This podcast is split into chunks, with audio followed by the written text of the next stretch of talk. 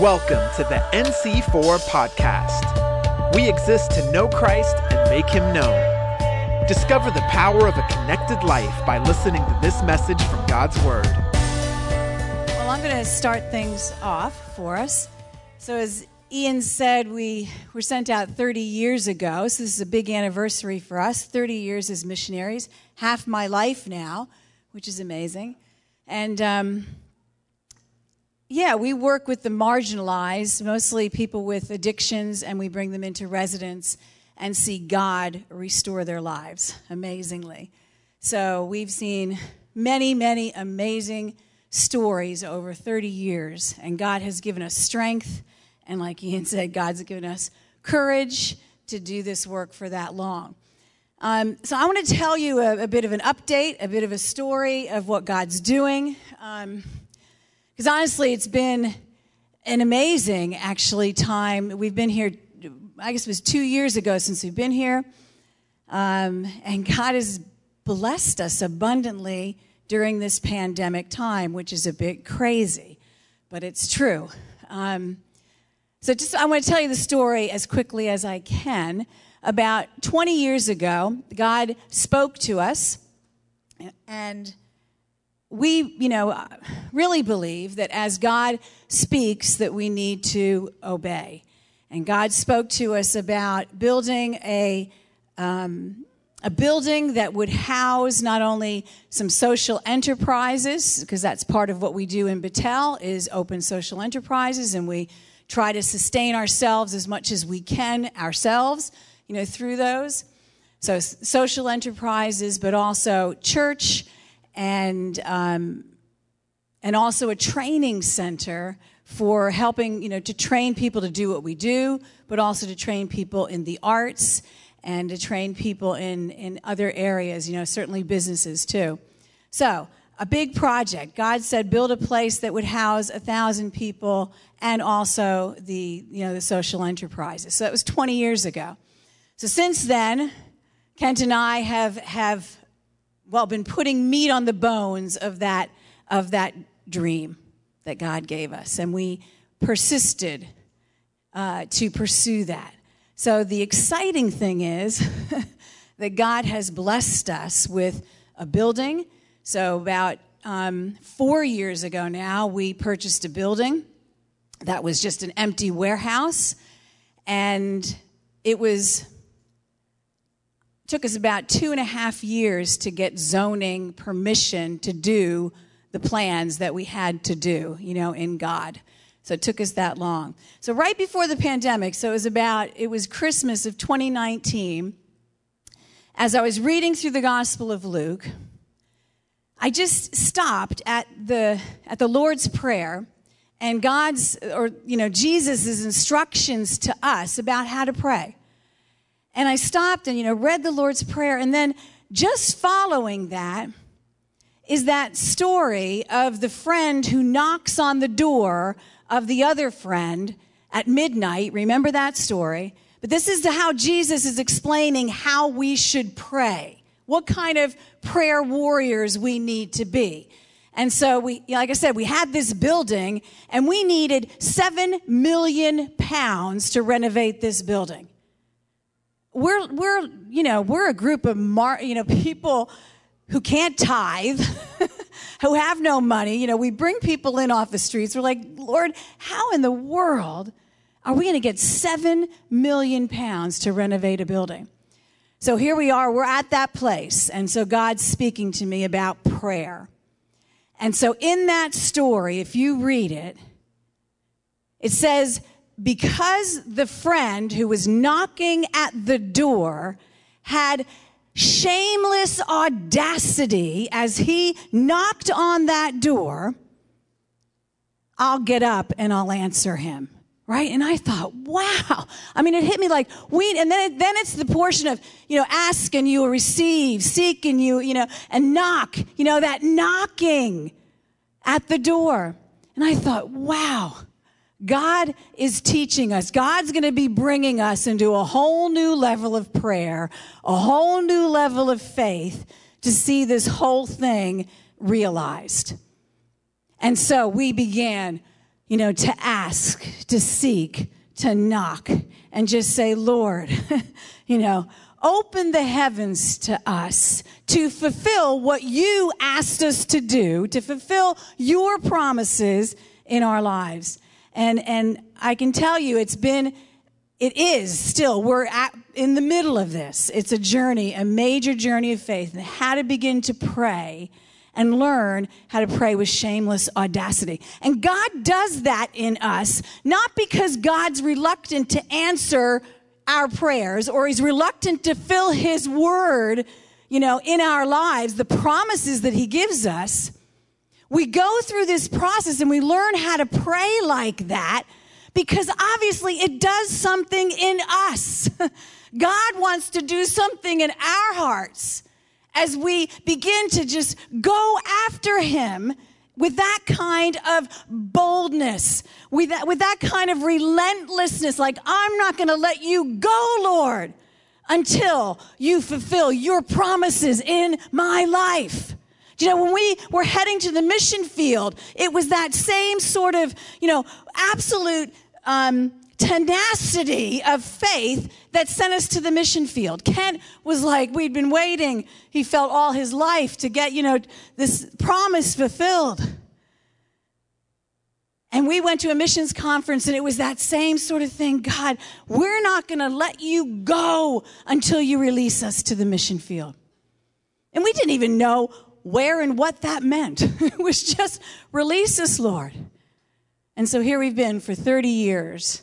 And we thank you for your support for 30 years. We couldn't do as a family what we're doing if you weren't supporting us. So thank you for getting behind us in faith in all that we do. So, very quickly, I will just show you some slides.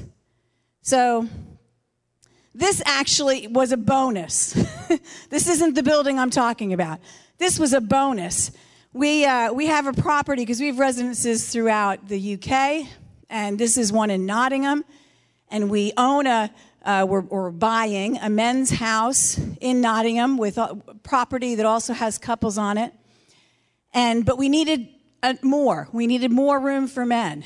And so during this time, too, individuals, one couple, has given us over a million pounds to build that property that will house more men and more couples on our property. So that is amazing.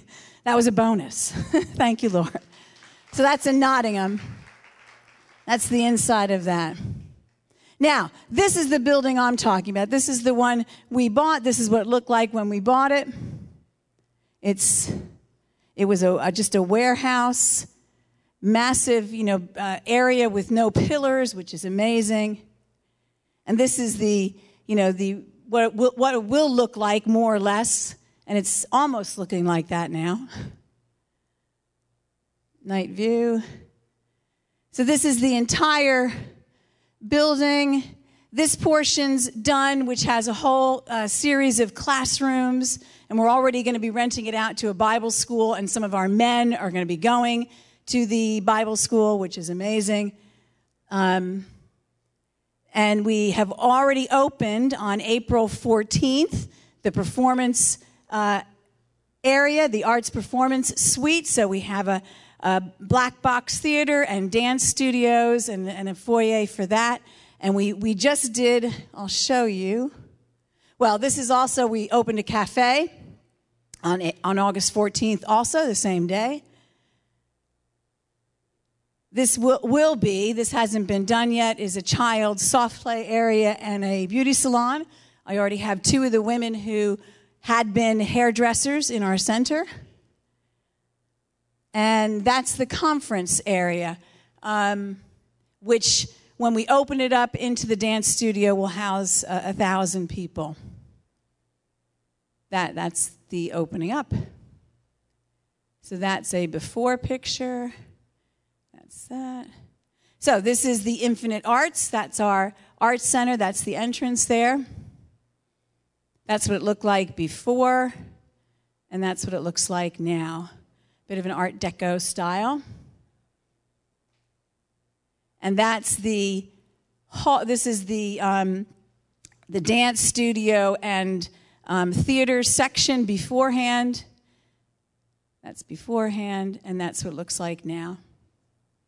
And that's set up for the first performance uh, that we had on August 14th, which this is the cast. So they did it an original production with original music, original um, um, script, uh, and it was a, a sequel to um, Alice in Wonderland. It was called Wonder, and they did an amazing, amazing job. That's the cast. So these are our people from Betel learning. Most of the people had never done any acting, you know, especially no dancing, and here they were doing a, a very professional performance by the time they were done. So God's blessed us with a few people who have some experience, who have some education, who are training them, and it's it's amazing to see the gifting that comes out of people. Just amazing. Now, this is the Rising Cafe. This is our fourth cafe that we've opened, which is very exciting. That was a before. That's what it looks like now. So we've opened this and it's, you know, already making some good money. Praise God. That's before and that's what it looks like now. That's our kitchen staff. Again, these are people being trained up in Betel to be uh, part of the kitchen staff. I have a manager there who's had some education and experience, and he's teaching them all to be a great kitchen staff. so that's Phil, who's managing it, and Becky, who's come up through our you know program, and she's the head chef in there. That's front front of house here. Make some good, beautiful coffees and cakes. That's, we had a wedding in there already. And that's some of the women in the front of house. So that's our story. That's all the before. There we go. So we have that. so pray for us. We have, so we're, we're halfway done. So all, I kind of skipped over the fact that half the money has been donated to us. We have already been given, how much, Kent? Three and a half million? F- five and a half million dollars. Okay. Well, we've raised five and a half million dollars. Part of that was through selling some of properties that we had. But in a year and a half, that has happened. Wow. Isn't that a wow? I mean, literally, this, I mean, we, we're not like big, you know, great fundraisers or anything. it's just God dropping money just out of nowhere, seriously. So, so we're still halfway through and we're still like in the middle of this faith project that this will get done because we're done right now with the money. It's, it's done. So we, you know, need to see more miracles for the second half. So pray with us for more miracles. We don't want it to sit half done. You know, we don't believe that'll be God's will. So pray with us that, that, that, that this will get finished, hopefully by next May, so we can have a big celebration in there by next May. So thank you very much. I'll let Kent finish off.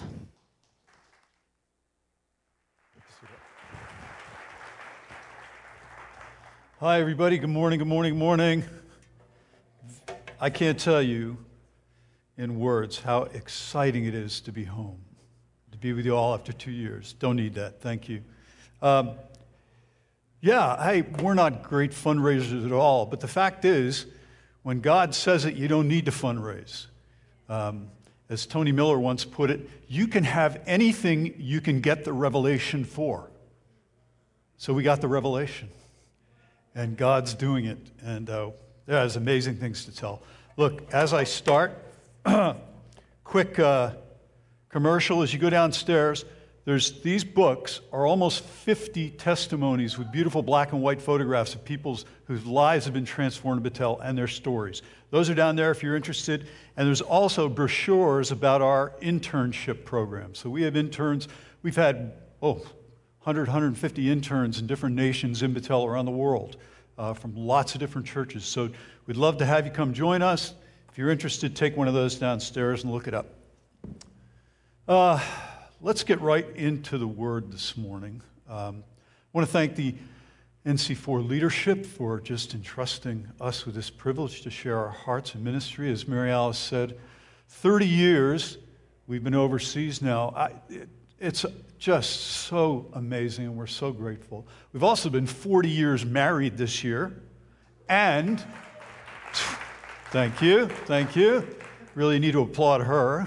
Uh, and 25 years, uh, we're celebrating a Betel in the UK. So 25, 30, and 40 all converging into one year. So it's a pretty special year for us. Uh, and yes, she has said one of the great blessings in disguise through the whole pandemic is that by contrast, the amount God has provided for us and blessed us with has been absolutely astonishing. So, uh, we want to share our hearts, or I want to share our hearts on how our church, church community has really fought, especially in this last few years leading up to this building, getting this building through the pandemic. We have fought tenaciously to wage the good warfare in divisive times. Okay, that's my title this morning.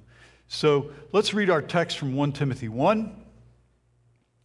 Paul writes to Timothy When I left Mas- for Macedonia, I urged you to stay there in Ephesus and stop those whose teaching is contrary to the truth.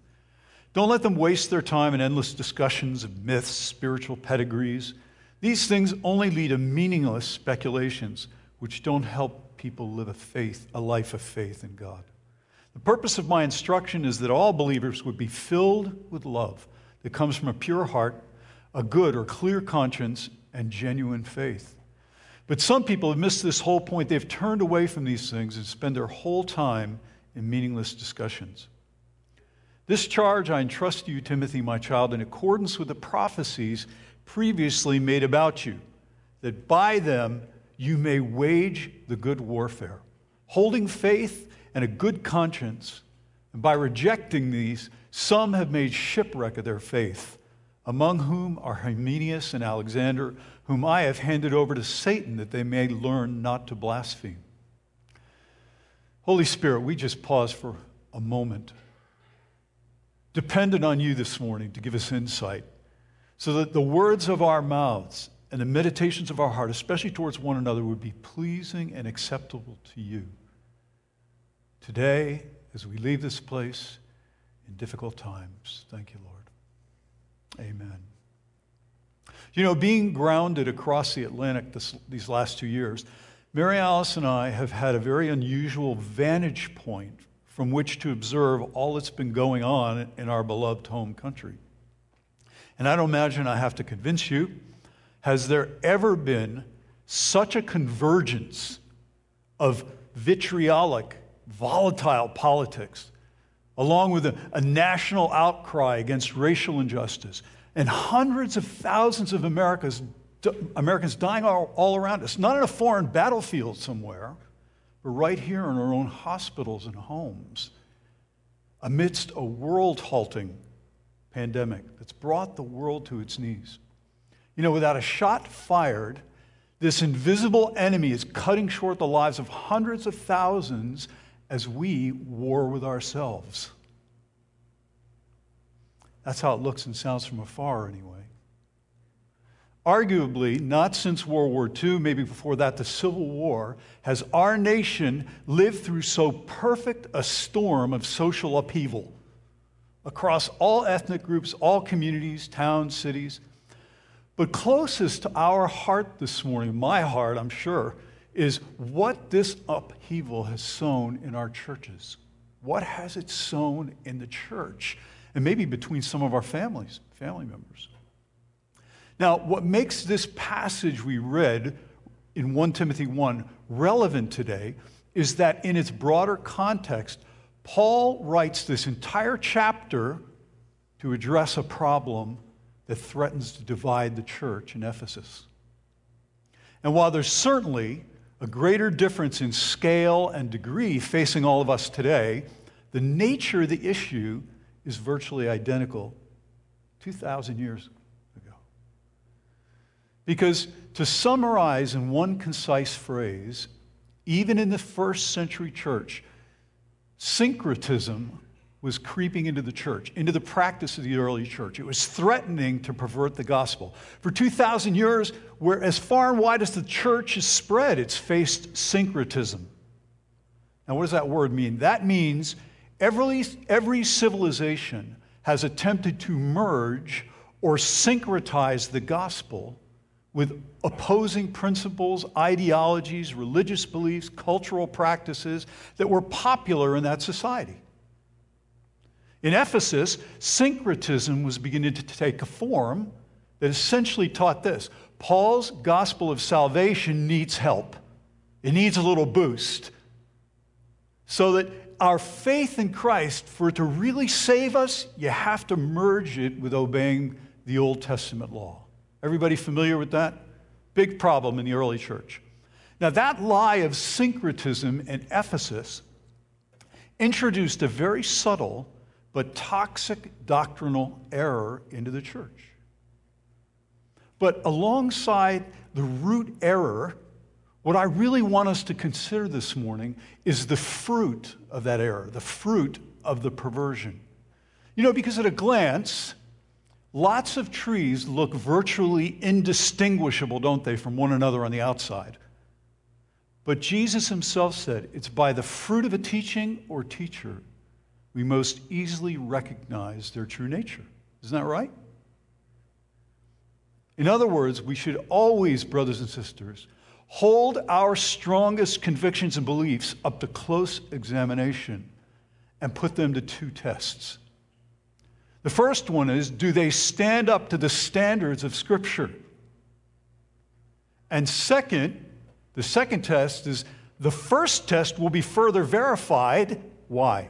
And how? By the fruit those convictions and beliefs bear in our lives, how, what they bear in our church, what they bear in our witness and testimony before the world. Because you know what? Just like uh, in Ephesus, syncretism doesn't storm its way into the church normally, it slips through. It slips in through very spiritual sounding, well meaning convictions. So imagine in the first century church, to any culturally Jewish convert, this new thinking sounded really rational, didn't it? Appealing. Christ and the law save us. Well, of course, that makes sense, doesn't it? Very slippery. But the early fruits of that syncretism, what were they? The error was there, but they soon began to expose the true nature of the tree. There was anything but peace, love, and joy in the Holy Spirit but instead, what Paul's addressing through Timothy is the church is being splintered by division, disputes, quarreling, controversy. We just read it, right? That's what's happening. You know, oddly, if you will forgive the analogy for a second, syncretism is a lot like having bad breath. Meaning, it's easy to smell it on others you can sniff it out in other cultures and time periods, but it's really hard to smell your own, isn't it? You know, from my ministry post in Europe, our ministry post in Europe, it's quite obvious there's a powerful syncretism invading the American church that I know is decidedly cultural. Why? Because if you lived somewhere else, as we have for 30 years, you'd know it doesn't even exist in the same form in England or Spain. Those are the two contexts that we know best outside of America. In fact, Betel is in 22 nations, so that's a fair sampling, and each one experiences its own syncretism. Pressures of secularism, Buddhism, uh, Hinduism. But you know what? If I can be blunt for a moment, I hope you find it helpful to know that the divisive impact of things like party politics or people criticizing leaders, leaving churches over wearing masks or not wearing masks as a matter of faith, or whether the church should denounce and even own up to and repent for historic racism. You know what? That bitter cocktail of issues isn't dividing believers and churches to any discernible degree, to any discernible degree, anywhere else that I know of. Not in the 22 nations where Betel is, where our ministry works. You know, there's some whispers of it in the press here and there, mainly because all American cultural trends tend to ripple across the world. But by contrast, the societal upheaval over here these past 18 months, rocking the church with it, has almost uniquely American characteristics. You may know that, you may know, not know that. Now, hear me, I'm not suggesting anyone just abandon their convictions. These things should really be considered seriously, examined seriously before the Lord. I'd suggest in discussion with trusted leaders as well. But here's what I'm suggesting, brothers and sisters, to all of us today that we all examine our strongly held convictions by putting them to the two tests. And the foremost principle to consider is this to weigh their scriptural purism in contrast to their cultural Americanism. Can I say that again? The principle is to weigh their scriptural purism in contrast to their cultural Americanism. You know, being immersed in your own culture. Mary Alice and I have this advantage of now having lived in America for 30 plus years, and now we lived overseas for 30 years. When you're immersed in your own culture, it's kind of difficult to discern the difference, isn't it? It's kind of hard to see. But that's where the second test becomes all the more helpful. In my, and I mean this sincerely, in my humble opinion, if I were still worshiping in an American church, I would appeal to all of us to examine the fruit of our convictions that we're voicing, both verbally on the social media. A popular children's version of Proverbs 4:23 I used to read to my kids says, "Above all else, guard your heart, because what you put into your heart will show up in your life." What's showing up in your life? It's a good, honest question. What fruit over time do we see, we, do we see growing from our strongly held views? Where do we see it growing in our families' lives, in our church life, in our collective witness to society? And here's my, you know, if anything I'm saying has pricked your own heart or conscience, my encouragement is go, humble yourself, ask some trusted people around you hey, how's my spiritual breath? What does it really smell like? Because I, I can't smell it. The aim of this charge, Paul tells the disputing, quarreling Ephesians, is what did he say? It's love. You know, I read a few years ago, we're part of WEC International Mission that now has 2,500 missionaries in like 80 countries around the world. And a couple, few decades ago, Norman Grubb, the architect of the mission, wrote this. He said, You know, here in WEC, with our missionaries spread around the world, at that time they probably had about 1,500 missionaries. He said, You know, I can get them to sacrifice. We can get them to evangelize. We can get them to learn a language, live in a different culture, in hostile areas all over the world. But the biggest problem we have is getting them to love one another. Love is patient, it's kind, it's not proud, it doesn't boast. It doesn't dishonor others. It's not self seeking. It's not easily angered. It keeps no record of wrongs. You know, by that definition, I mean, we can romanticize Christian love all we want. The fact is, love is very costly to me personally. It's very costly to think of others more highly than myself or my viewpoints or my rights. Who's really willing to be honest with themselves this morning?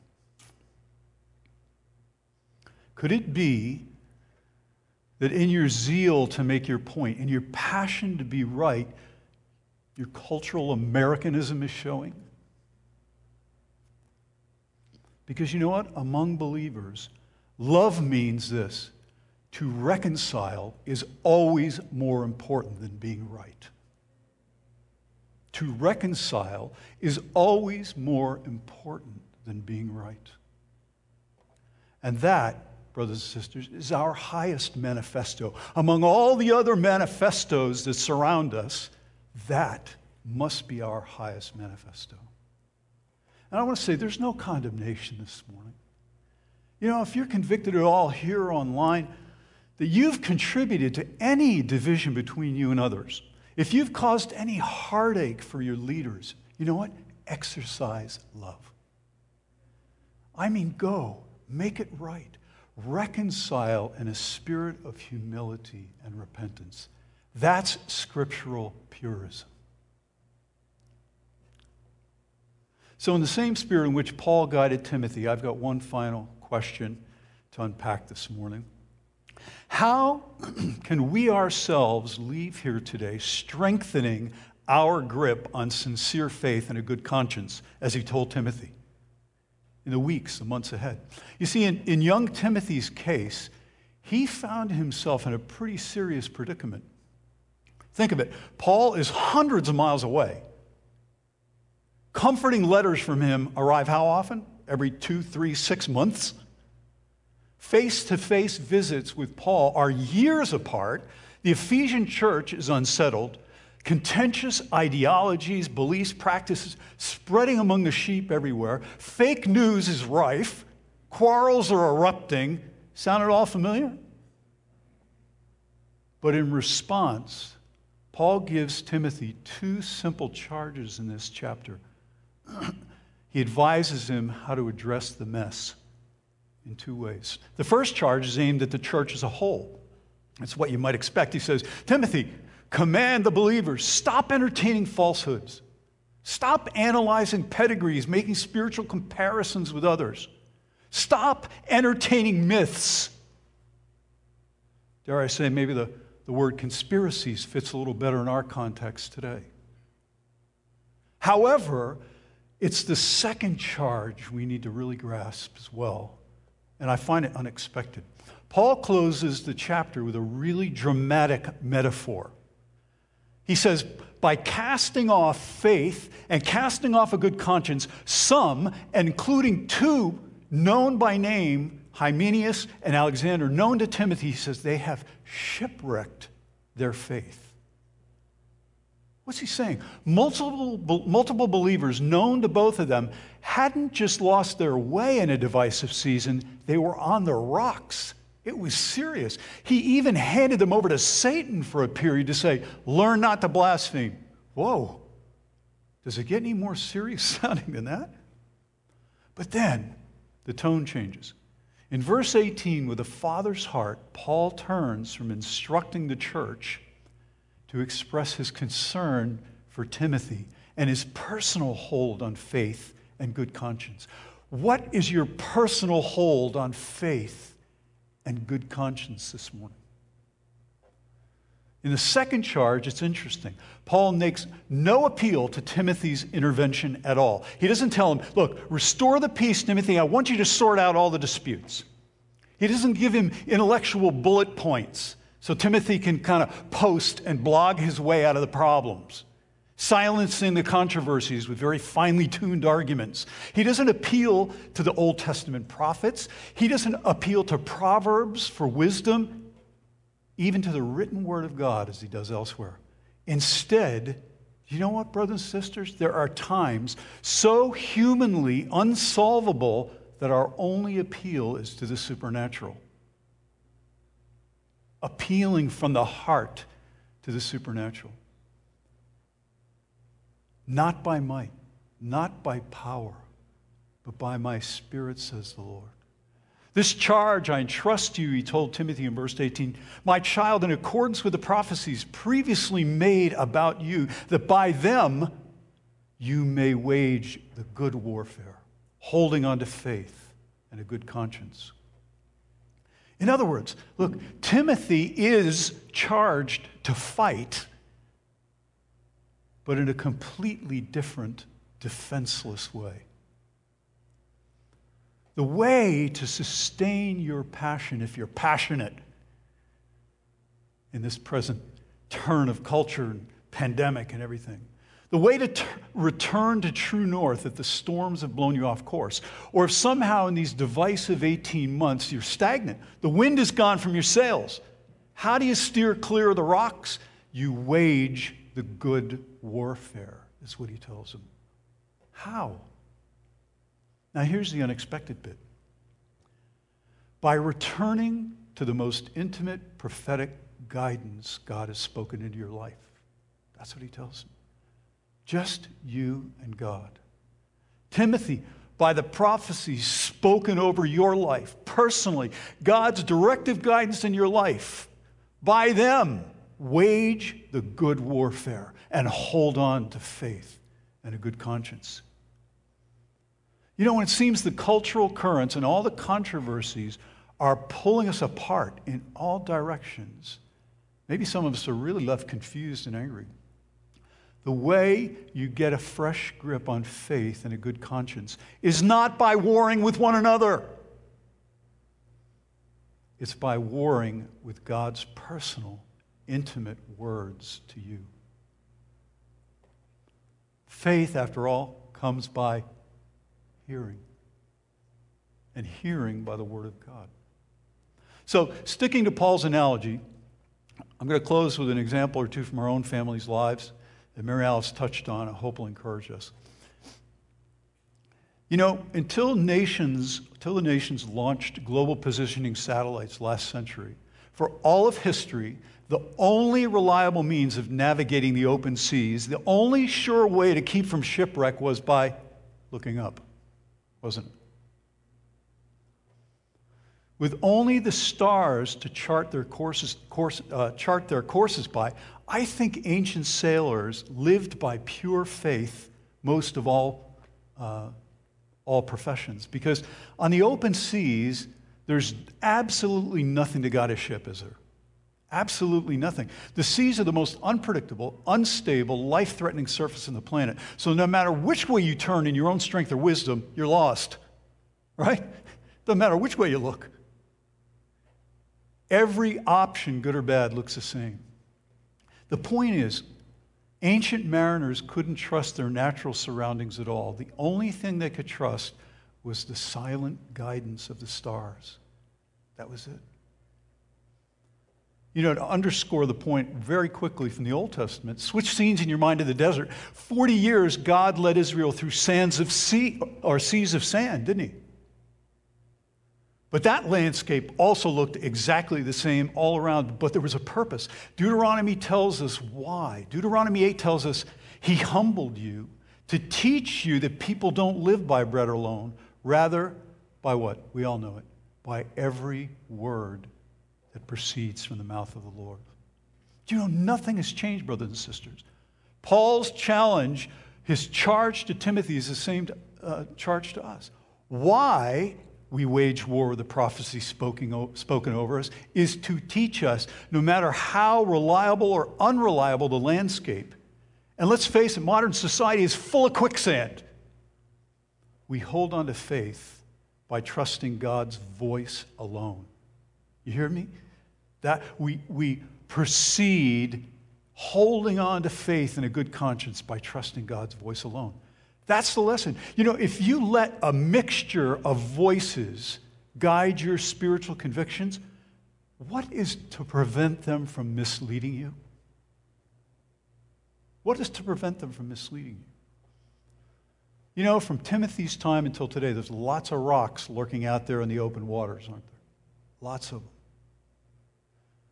But the unique value of specific prophetic words I'm not going to ask you to raise your hand, but how many here have had a prophetic word from the Lord? Maybe God in, really enlightened and highlighted scripture to you. Perhaps it was through a, a prophetic figure, a person. How many have had, no matter how simple or how complex, a prophetic word from the Lord? The unique value of specific prophetic words, and I'm talking about from sources we and our leaders trust sources that we and our leaders trust, you know what? They act like stars. They act like fixed points of life that help us chart, chart the course ahead. In my honest experience, you know, Those prophetic points of light for Mary Alice and I have helped chart the strategic direction of our entire missionary lives and our ministry, of Betel.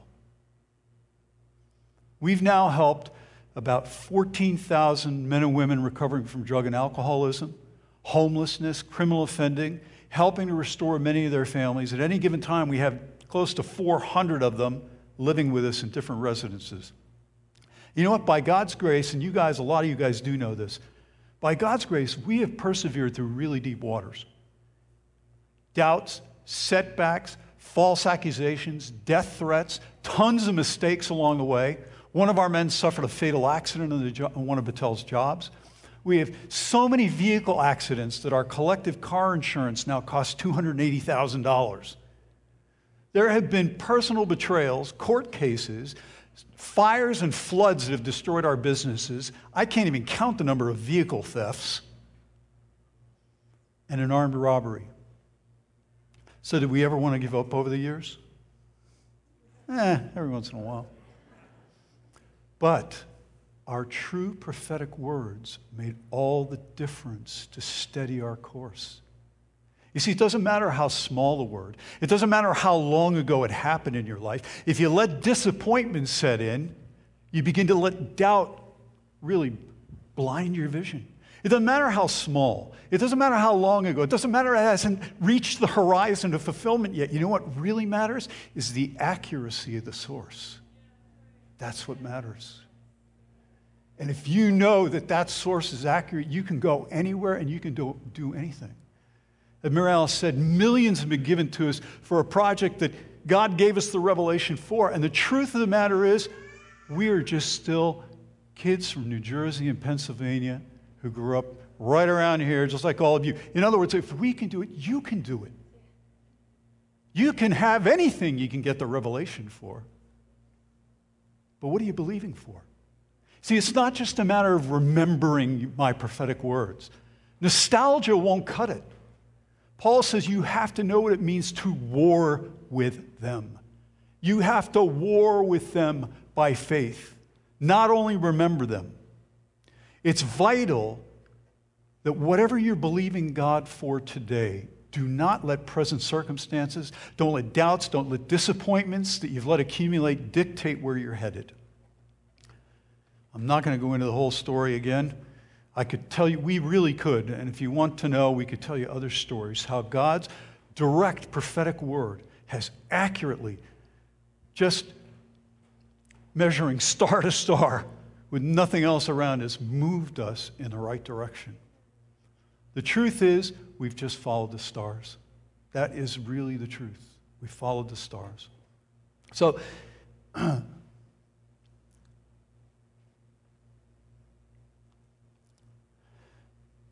Be careful where you download your guidance from. Because human sources and arguments just can't be trusted for precise spiritual accuracy. Do you know you start a journey with a compass that's just one degree off true north? Ah, not a big deal, unperceivable. Go a thousand miles and you're way off course. It only takes a little bit. So this is my closing. Let's stand together. I don't know if the musicians are planning to come up, but I, I just want to leave you with a challenge and a prayer. With all my heart, brothers and sisters, here, my brothers and sisters watching online, by the way, I'm one of your biggest online fans. As many Sundays as I can, I'm here in New Covenant. Uh, so I, I, love hearing and being with you all when we do that. With all my heart, I want to encourage you to leave here today determined not just to remember something that God's spoken to me, but determined, no, to take hold of faith and a good conscience. The command is to wage warfare with it in your circumstances against the lies, no matter what you're facing purpose, uh, uh, uh, personally in your family and health issues and job and work. War with them. Fight a holy violence is how Tim Keller puts it. With a spiritual aggressiveness, ask sincerely to discern scriptural purism in our attitudes and our ways. with a vehement, sweet, humble ferocity. You're getting these contrasts in, in, in word uses? We can war. We can fight with a holy violence. We can be spiritually aggressive. We can be vehemently sweet, humble, and ferocious. And I pray, Father, help us sift out the cultural Americanisms in our midst and really cling to your scriptural purism. Wage the good warfare, New Covenant. I'm going to suggest this morning that after a long season of social upheaval, lots of divisive, competing voices, many of us would greatly benefit from a season of shutting out all the cultural distractions, turning a deaf ear to controversies. If you become critical of others or your spiritual leaders or governments, past or present, just quiet yourself like a sailor at sea.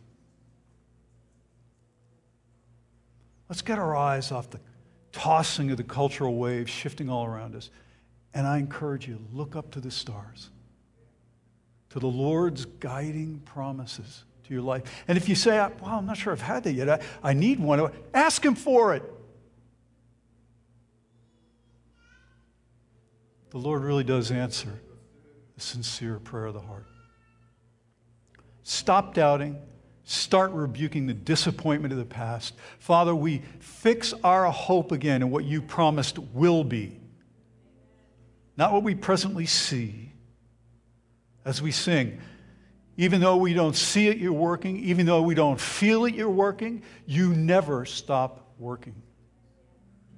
And so we take a fresh hold on faith and a good conscience for your promises today, Lord. I want to go forward from this place, passionate to wage the good warfare. Thank you in Jesus' name. Thank you for listening to the NC4 podcast. For more info, visit our website at nc4.org. We believe in the power of a connected life. If you prayed to give your life to Jesus today, we'd love to help you walk it out together. Just text the word Jesus to 610 816 6062.